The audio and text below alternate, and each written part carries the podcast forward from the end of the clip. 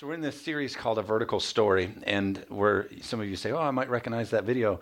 Um, we've done this series before, and it's going to be a series that we do annually. And so every year we'll do a series talking about the values of vertical church, and part of it is it's our story. This is our story, um, and our stories change a lot. You know, as I thought about it, you know, throughout the week, and as we put these sermons together, um, our stories change, and they should they should change. That's a good thing. Um, for me, what I valued when I was 20 probably don't value as much now at 31. Uh, I have another kid coming. What I value uh, even years ago, a couple years ago, I value different now because you know you have kids and whatever, and so things are different. I drive a minivan now. You know, like you just have different priorities and values, and so it's okay that your story changes. That's a good thing. It's a good thing. I think you know, like we're so good at making lists as Christians. Like, oh, okay, I'm a believer, and I'm gonna make this list and this God list, and I believe in writing the vision, all that kind of stuff. But then a lot of times it goes sideways, or it wasn't what you thought it was going to be, or all of a sudden you find yourself in a different place. You're a Joseph. All of a sudden, like, hey, you're excited to go home and show people your jacket, and you've been blessed. The next thing you know, you were beaten by your brothers and left in a pit. You're like, what? And that happens a lot. Like all of a sudden, your story is a lot different than you wrote it in terms of your like Christian journal and your plans and your. So you have to be able to say, okay, God, what, what's going on in all this? Like, you know, what, what, what am I learning here? What am I harvesting from these stories or from this time in my life? And so it's very good for us to talk about our story because I think we have to keep an eye on it.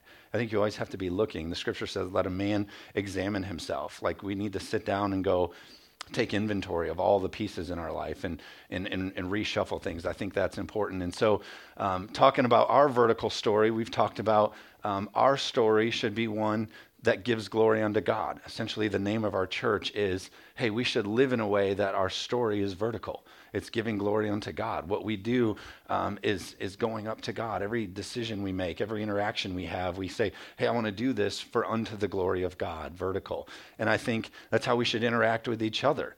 Loving others towards God is our tagline or our byline of this church. We say vertical story or vertical church. Loving others towards God. I think if we have this mindset of like, hey, every interaction I want to have with you is going to be in a way that it elevates you or it, or it lifts you up or it raises you up or builds you up, that's living vertical with one another. I think that's the best way to live. Somebody say amen. And so we keep talking about our stories and why they matter and good, bad, and ugly, I think God can use all of it. Obviously, I know He can use all of it. The scripture says that um, it doesn't really matter what you go through because God can use all things for the glory. He can use all things unto His glory. And so, what the enemy meant for evil, God can use for His glory or to bring benefit in your life. And I think all of us have those moments where we just got punched in the gut or just knocked out in life. And in the moment, you would go, ah, man, this is the worst. I wouldn't wish this upon anybody. But when you get out of it and you look back at it five years, 10 years from then, you kind of go, you know what? I actually wouldn't give that back because now I've been able to help this person or I've helped this person or whatever. And I think if you can keep an eternal mindset or a kingdom mindset that says, I don't understand it, like that song said, I don't get it, I don't understand it, I can't figure it out right now, but I know this your promises are true.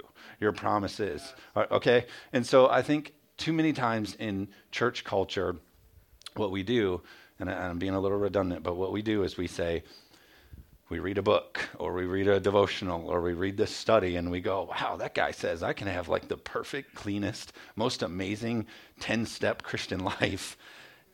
And we read that, and then when it's not that, we want to throw it all away and ah, God is not for me. I don't know. And, and, and so I think if we can have the eternal kingdom mindset that goes, in this, you are God. Uh, one, John the Baptist said, um, gosh, is it? Yeah, said, um, they're having this conversation. He's in jail and he sends word to Jesus and he says, Hey, uh, you know, I'm stuck here or whatever. And Jesus' response is, Blessed are those who are not offended by me. And you're like, What? That doesn't fit in a Joel Osteen book, you know, like, and I, I, love Joel Osteen. I think he's doing incredible things. I'm not here to come against any of that, but a lot of times we go to the Christian bookstore and we get this book that is like everything is flowers and perfect and doves and angels, and then we have these moments where it's like, wait, the response is just blessed if I'm not offended by you, you know, and and so it's important again for us to like look at our story as a whole and trust that God is in it because then God will bring you through some really incredible things. And so today I want to focus on this one idea that is this there is no our story. There is no our story without his story. There is no our story without his story, and there is no his story without the cross. So, a lot of times at Easter, a lot of times at whatever, we start ramping up on the cross, the cross, oh, the cross. And I, I, the old rugged cross song was in our wedding. Like we picked a couple songs, and I love that song so much. I love the cross. I love that. And so I'm not downplaying any of that at all, but a lot of times we've made it just another Christian catchphrase. Like, well, just take up your cross, just take up your cross. And we just turn it into this catchphrase of things. But it is the linchpin, it is the, the foundation, it is the everything to your story, to my story, to Christ's story. The cross is everything.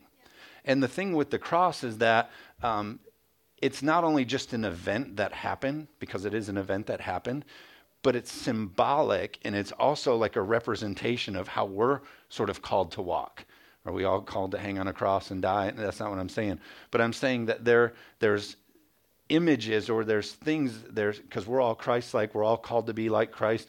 There are steps that Jesus took that we're called to be like Christ and walk through.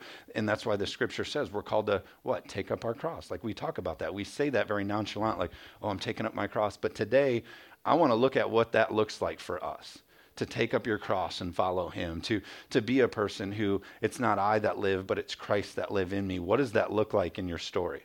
Because isn't it interesting? I think you can say, hey, you know what? I'm going to be a Christ follower. I'm going to choose to follow him and I'm going to go after it. And you become a Christian. And you can do that. And you can sort of put on all those bumper stickers and t shirts and not identify with the cross. I think you can try to walk it out and do your devotions, but, but not identify with the cross and the death, burial, and the resurrection and all of those things that are provided for you. We'll kind of talk about it here in just a minute. All of those things you can sort of skip out on, and I'll prove it here in a minute. But the cross is everything. The cross is absolutely everything. It would be like, hey, you know, today I'm going to decide, you know, I'm going to I'm going to I'm going to be a basketball player. I'm going to play basketball. That's what I'm going to do. So I'm going to get my jersey, I'm going to get my shoes, I'm going to get my stuff, and I'm going to watch the game film, and I'm going to get together some teammates, and we're going to put everything together. We're going to have everything in place. But what we're not going to do is play the game. We're not going to put the game into a part of our life. We're just going to do a lot of the other things around it. And I think that can happen often in Christianity. Like, hey, I want to be a Christian. I'm going to be a Christ follower. I'm going to be whatever. But we don't look at the provision or we don't look closely at all the access that you've gained through the cross and through the things that Jesus died. You say, well, what are you talking about? I'm talking about, I believe that because Isaiah, the book of Isaiah says that by his stripes we are healed because of that happening on the cross, I believe you physically can be healed in your life through prayer. Amen? But oftentimes it's like, oh, I'm sick, I'm sick, and I got this thing. And we leave the cross out of it. We leave it at Easter, or we leave it in a story, or we leave it in a devotion, versus going, I'm sick. Cross. Because of the cross, I don't have to stay sick. I can get through the scripture and I can pray and I can believe and I can. That's what I'm talking about. Oftentimes we leave the cross back there instead of making it a part of our story because it's a part of his story. Amen? Finances, you know, you're struggling, like, oh, we're broke. What are we going to do? I'm depressed. What am I going to do? I'll tell you what you do. You lean back on the cross in the blood and all the things that Jesus did to provide for you, and you break through. Somebody say amen. That's how you leave the cross back is where we just go, it happened, it's a story, it's a thing, instead of going like, how do I take all of the things that Jesus provided for me and make them a part of my life? Do we get healed every time we pray right away? Probably not. Do, do, do you know, do you pray and then like money shows up, FedEx? No. Like it is a grind. That's what I'm talking about. It is our story. It's a faith journey that we walk. But to say, I don't want to be a part of it, it's too much work or it's too much believing, then you've left out the game, the basketball game. You've left out the whole thing of being a Christ follower. What God did on the cross to provide for you, you throw it all away. Amen? Are you with me? Okay. So the cross provided for us not only our salvation, we believe it, it saved us from hell. We have the opportunity to access Him as our Lord and Savior. Um, but it also provided for us real life change, real life opportunity. Uh, I, I notice, you know, there's a lot of people that they'll call themselves Christians or they'll come to Christ or they'll start down this journey and they say, I'm a Christian, I'm a believer, and then they lack life change. You know, we all know that, or we've had that in our lives. We've we've had a breakthrough, or we've had a realization with God, or we've had a God moment, and then you look back three months later and you're like, man, God did this thing, or I had this moment with God, or this thing with God, and I look back now and I haven't really changed. I haven't really seen growth. Or you look at people who have a God encounter and you, you look at their life and you're just like, I don't, I don't see the fruit. I don't see the growth. I don't see all the things that God has promised happening in their life. We're, uh, we take on the label of Christians, but uh, we're not extending grace to anybody, or we're not extending forgiveness, or uh, we're not generous to somebody's life, or we don't pray, or we don't um, take time to listen. And so it's like, man, you know, I, I understand what you're connecting with, but I don't see it like following through. Uh, we, got, we all love good message on hypocrisy, right? you guys are like, oh, he's going there, right? Everyone's getting so nervous, like, oh, it's fine. Don't worry. At the end, I'm going to have everybody come forward. We're going to confess our sins the ways that we've fallen short. Hey, yeah, listen. The scripture says that we've all sinned and fallen short of the, the glory. We're all in it. So I'm not up here singling anybody out. It's not like we're watching. I'm just, it's helping all of us. It's helping me by going, listen, it's not okay if we're Christ following and we're, we're, our eyes on the cross and we're following Jesus, but we're not seeing change and growth and fruit in our life. Amen? But here's the thing you cannot experience passion for the things of God until, again, you identify with the cross and what Jesus did and what he provided for us. True salvation is more than just our ticket to heaven, it's the ability to be able to walk in forgiveness and repentance and restoration. It's, be, it's being able to live the things that God provided for us. If what a bummer if all heaven was, if all the cross was, was just our ticket to salvation to, to heaven. Oh, I came and died on the cross for you. And while you're here, you have to live a pretty crummy life, but eventually you're going to be able to get to heaven. No, when he came and died and shed his blood on the cross, yes, it's for heaven. Yes, it's for eternity. And we'll get there someday and it's going to be incredible. But now we can live a very heaven filled life with one another and with our community. Our story can be very God filled now. Amen? Forgiveness and humility and compassion and all of those things is a part of what God did on the cross for us.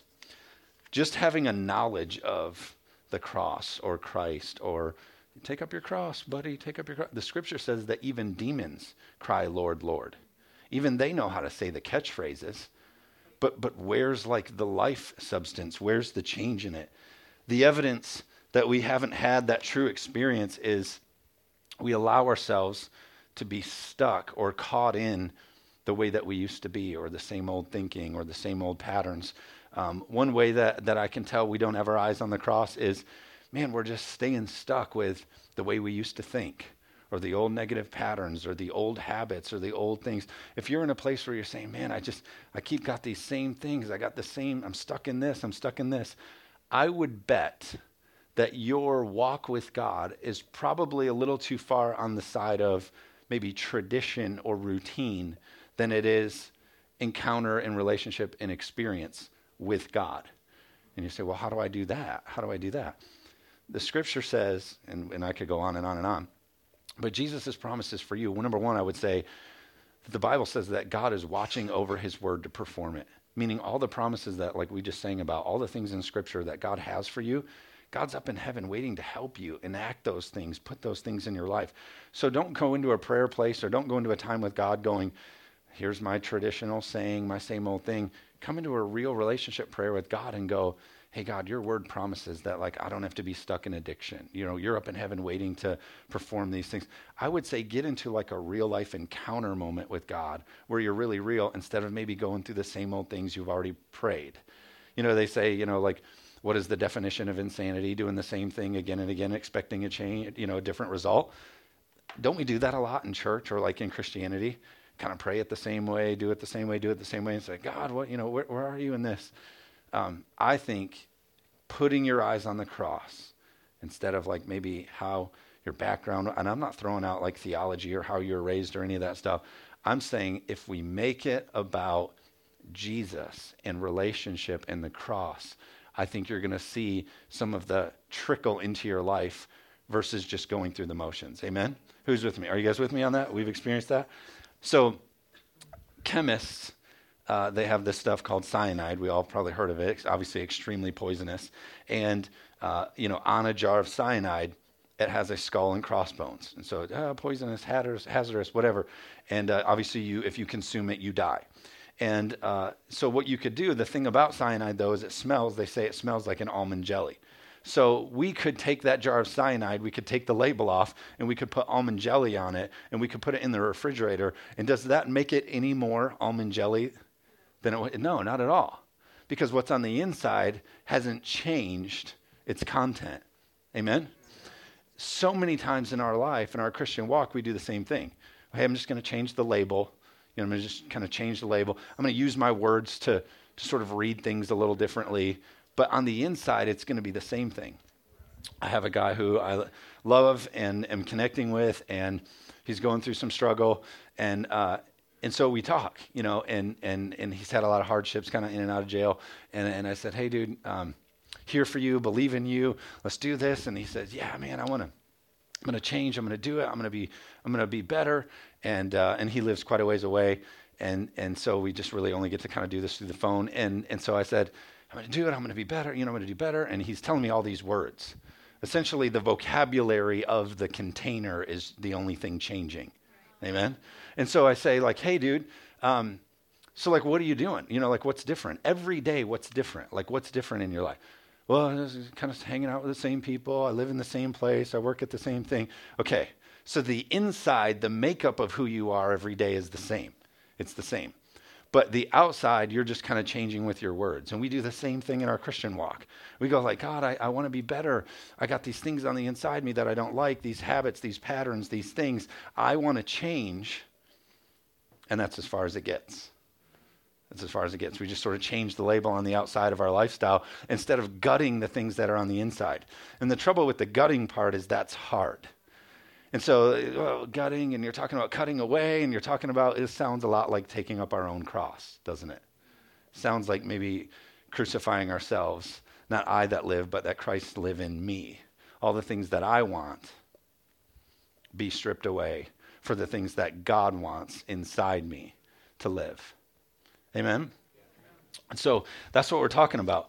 To be a person who, who looks to the cross and depends on the cross and, and story is made up with Jesus' story is to be someone who's looking at the cross and all the provisions.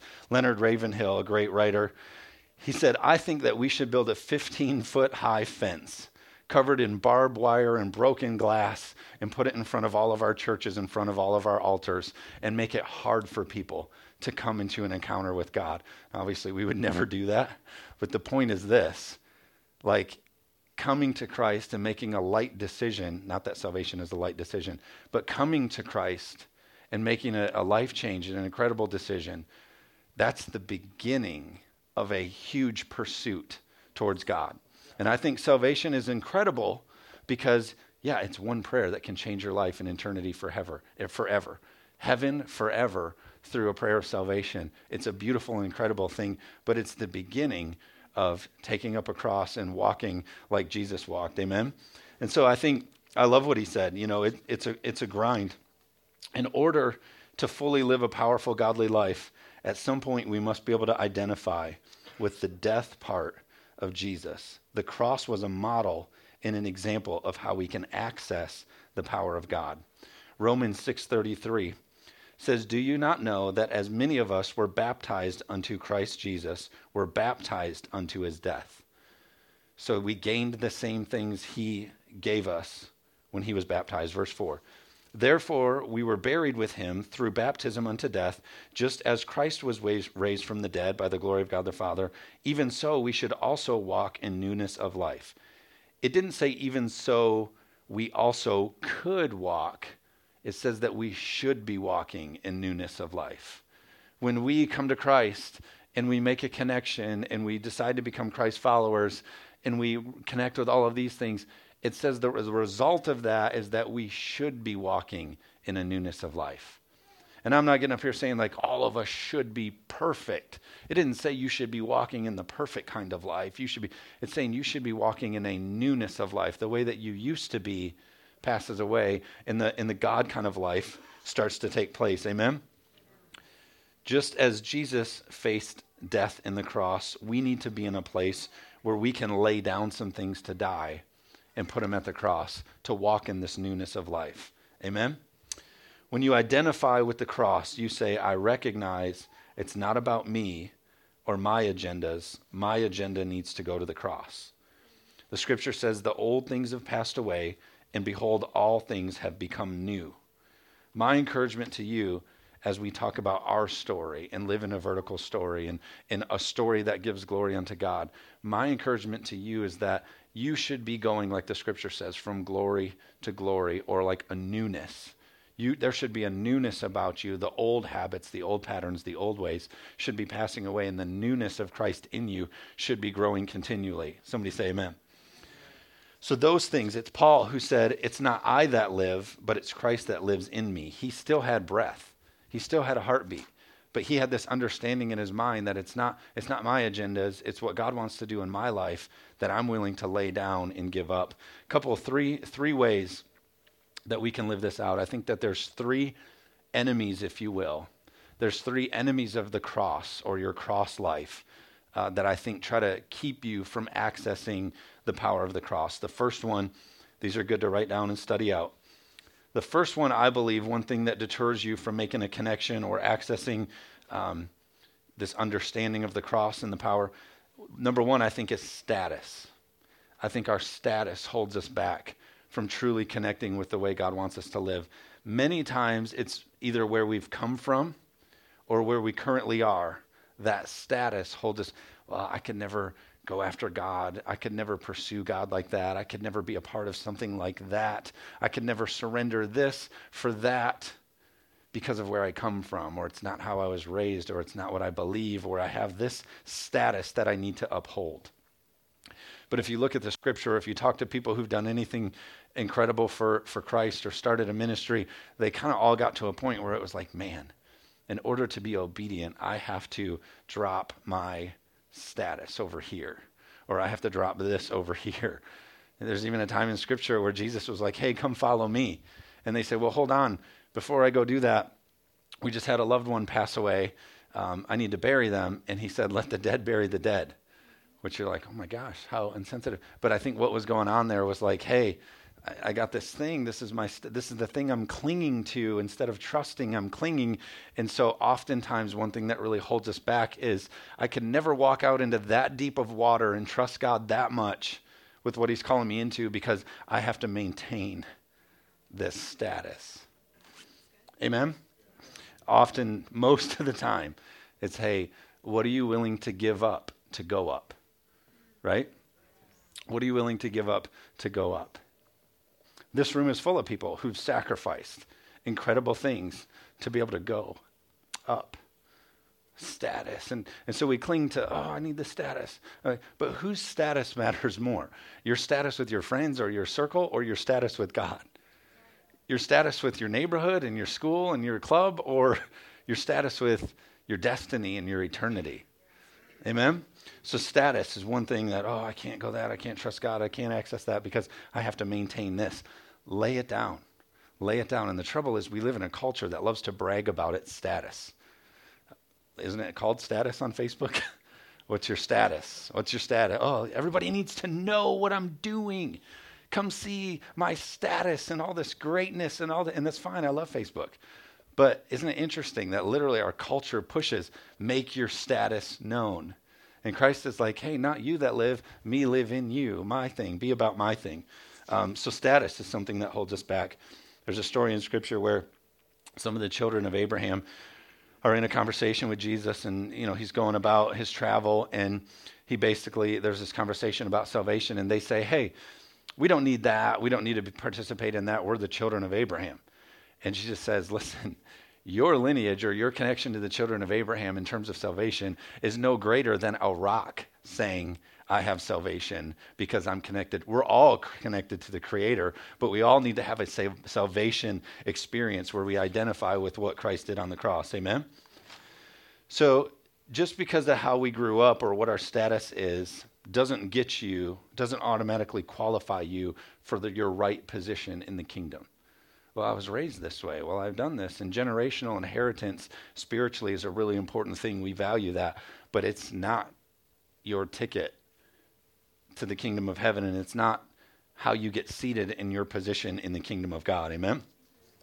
Jesus even said this. He's in the temple and uh, he's a young boy and he's in the temple and he's talking with some of the teachers and uh, his parents come in and say hey you're supposed to be with me and his response is i need to be about my father's business why because just because he was raised just because the uh, you know the incredible lineage and all that he came from just because he knew he had to even as jesus go get it on his own his status alone, even for Jesus, wasn't enough. He had to work out, like the scripture says, you have to work out your own salvation. He had to work out his own upbringing and connection and place in his kingdom on earth. The second thing that really holds us back from accessing what God would have for us, number two, is options. Options. We love to hold on to options. You may say, like, hey, I'm, I'm willing to sacrifice my status, I'm willing to sacrifice this, but I need to keep a bag of options over here because God, He might not know what He's doing. and so I need to hold on to these options. I can't fully trust God. I can't fully step out. I can't fully surrender all of this to Him. I need to keep a few things over here in case God can't work it out. He's getting old. He's been around a while. I might need to be able to do this on my own. So, options is one of the biggest things that holds you back from walking in what God called you to. And here's the cool thing Jesus struggled, if you're comfortable with me saying that, Jesus, let's say, wrestled with the idea of options. Jesus, on his way to the cross, was in the garden. And the scripture says that he's bleeding sweat. He's in such a, a moment here before going to the cross of, uh, and we all know he says, hey, if there's any way that this cup can pass from me, and he's talking about options. Do I have other options? Do I have another way? Do I have another thing? But what, what he ends up saying is he says, It's not my will, but thy will be done. Basically, God, I trust you, Heavenly Father, I trust you. I'm not willing to try to find another option or another way to do this. We too often look for our options. Uh, Jesus, we were talking about, he even got brought before uh, he got brought before the judges and they were all saying, you know, hey, you know, this. And he had all these options. He could have called down angels, he said. He could have done all these things, but he stuck with his call and his plan and he eliminated options. I'll close with this last thought here. Trav, if you want to come play. Uh, options, I think, are the hardest part. And a lot of you have heard me say this. We love the scripture that says, trust God and He'll give you a peace that surpasses all understanding. And so we love to pray, like, oh, give me a peace that passes all understanding. I want to have that peace. I want to have a peace. But the, what that scripture really means is God can give you a peace that surpasses all understanding, meaning you have to be in a place in your life that you have no possible way to equate or add up how God's going to do it because it says it's a peace that surpasses all understanding. So that means in order to have that peace that surpasses all understanding, you have to put yourself in a position with God where you have no clue how it's going to work out. No status, no options, no other thing, just God. Just the provision He made for us on the cross. God, I don't know how. I know you've called me to this. I know you're I know you've led me into this. I know I heard from you, but I don't know how it's going to work out. How can I stay in this marriage? We hate each other. We're fighting. The kids. How can we stay here? I don't understand how it's going to work out. I know I'm called to be in it. God, you told me to stay, that faithfully you would see me through it. I know that you said that, but I don't see how it's going to work out. Peace that surpasses all understanding. You eliminate status and options, and you trust God, and all that He did on the cross is for you today. God, I know you called me to start a business. I'm not called to just stay here year after year. I know you put that dream inside my heart. How's it going to work? How am I going to do it? I, I, I need stability, and, and all those things are important. I'm not telling you to quit your jobs and leave everything. but God's called you to do something, and He's put a dream and a passion inside your heart. And all you've seen is the opposite. Oh, I don't know how it's going to work. I don't see how it's going to add up.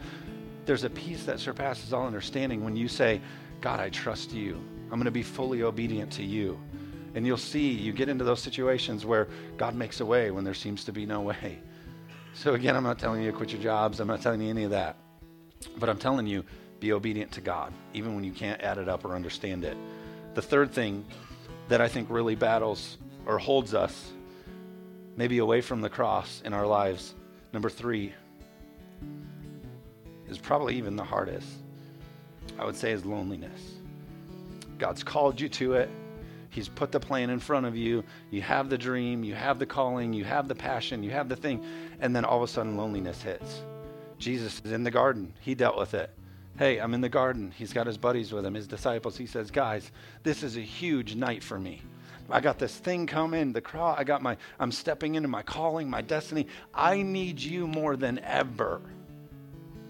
Will you stay here and pray? Will you just stay over here and pray? I'm going over here to pray. Will you pray? And the scripture says that they fell asleep on him, left him out to, to dry, left them alone. How often in our lives are we like, God, you've called me into this. You've called me to walk. You've called me into this thing, but I don't want to do it anymore because I don't have anybody with me. I feel alone. I feel hung out to dry. I feel left here. It was more fun when I wasn't following you because I was popular. Yeah, because you were swimming with the stream of all the other fish.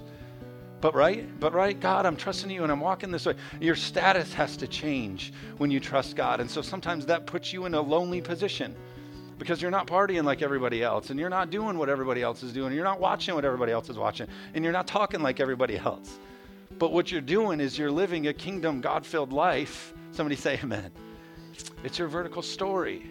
It's different than other people. It's how we bring glory unto God, is when we say, hey, I don't need status. I don't need options. I, I, I, I can even be in a place where I'm alone because the scripture promises that he'll never leave you or forsake you. So Jesus is here and they're sleeping. There's also the moment in the same, same basically week for him. He's going to be crucified, and Peter, you know, we had talked about a couple weeks ago, cuts off the guy's ear, and he has to tell his buddy, "Hey, get behind me." Like that, that wasn't the right move, and so it kind of separates himself from Peter. Um, there's some people in our life that we have to put behind us and able to access what the cross has provided and what our calling has in the way that that thing on the inside of you where you desire God, I really want to be this and get to this and trust you in this. I really want to get to this. That thing that we all desire is all it's always going to be fought. The enemy's always going to fight you for that thing. So it's the hardest. And so he's going to get you with loneliness and status and options and all those things he's going to try to pull you from. But like I said, he'll never leave you, he'll never forsake you. I love the scripture. They've even made it a really cool hymn that says this When none go with me, I will still follow. Though none go with me, I will still follow. The scripture says about Jesus, he had to tread the winepress alone. Like he just had to get out and grind it grind it sometimes in our lives to get what God has called us to do. Hey, I don't got cheerleaders behind me. I don't got people like giving me a daily verse and encourage me. I'm just in this moment where I feel alone, but it's going to produce your resurrection story. Jesus walked through these things. He went through the garden, he went to the cross, died three days later. The Scripture talks about the most miraculous thing that's ever happened in mankind. Not only did he raise from the dead, but he bought back our eternities. The hell, he went to hell, defeated hell, death, in the grave, and provided for us eternal life and relationship with our Creator, God. Because he made it through these situations, he kept his eyes on his cross. I feel the same thing is for us. We keep our eyes on the cross of Jesus, we keep our eyes on the things that God has called us into, and there'll be resurrection power. The greatest things you could ever experience in your life will come through the cross. Amen? Won't you stand?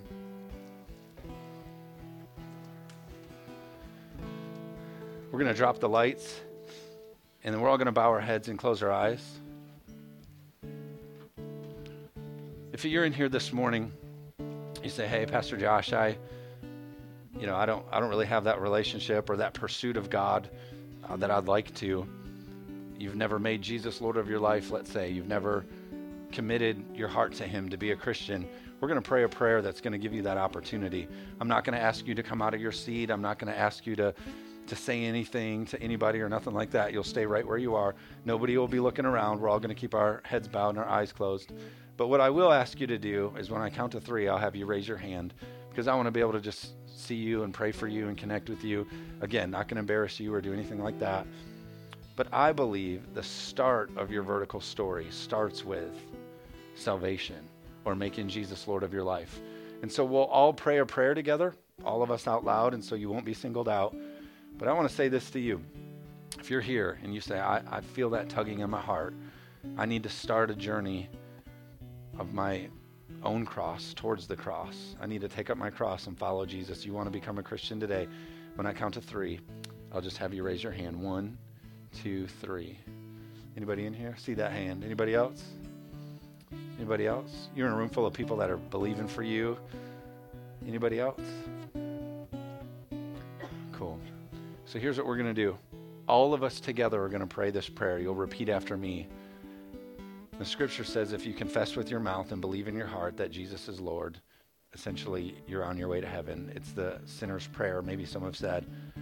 What it is, is it's a commitment to be a Christ follower, to saying, I'm letting the old things pass away, I'm choosing new. So let's all pray this out together. Let's say, God, today I choose you to be my Lord and Savior. Forgive me of my sins. Help me to follow you all the days of my life. In Jesus' name, amen.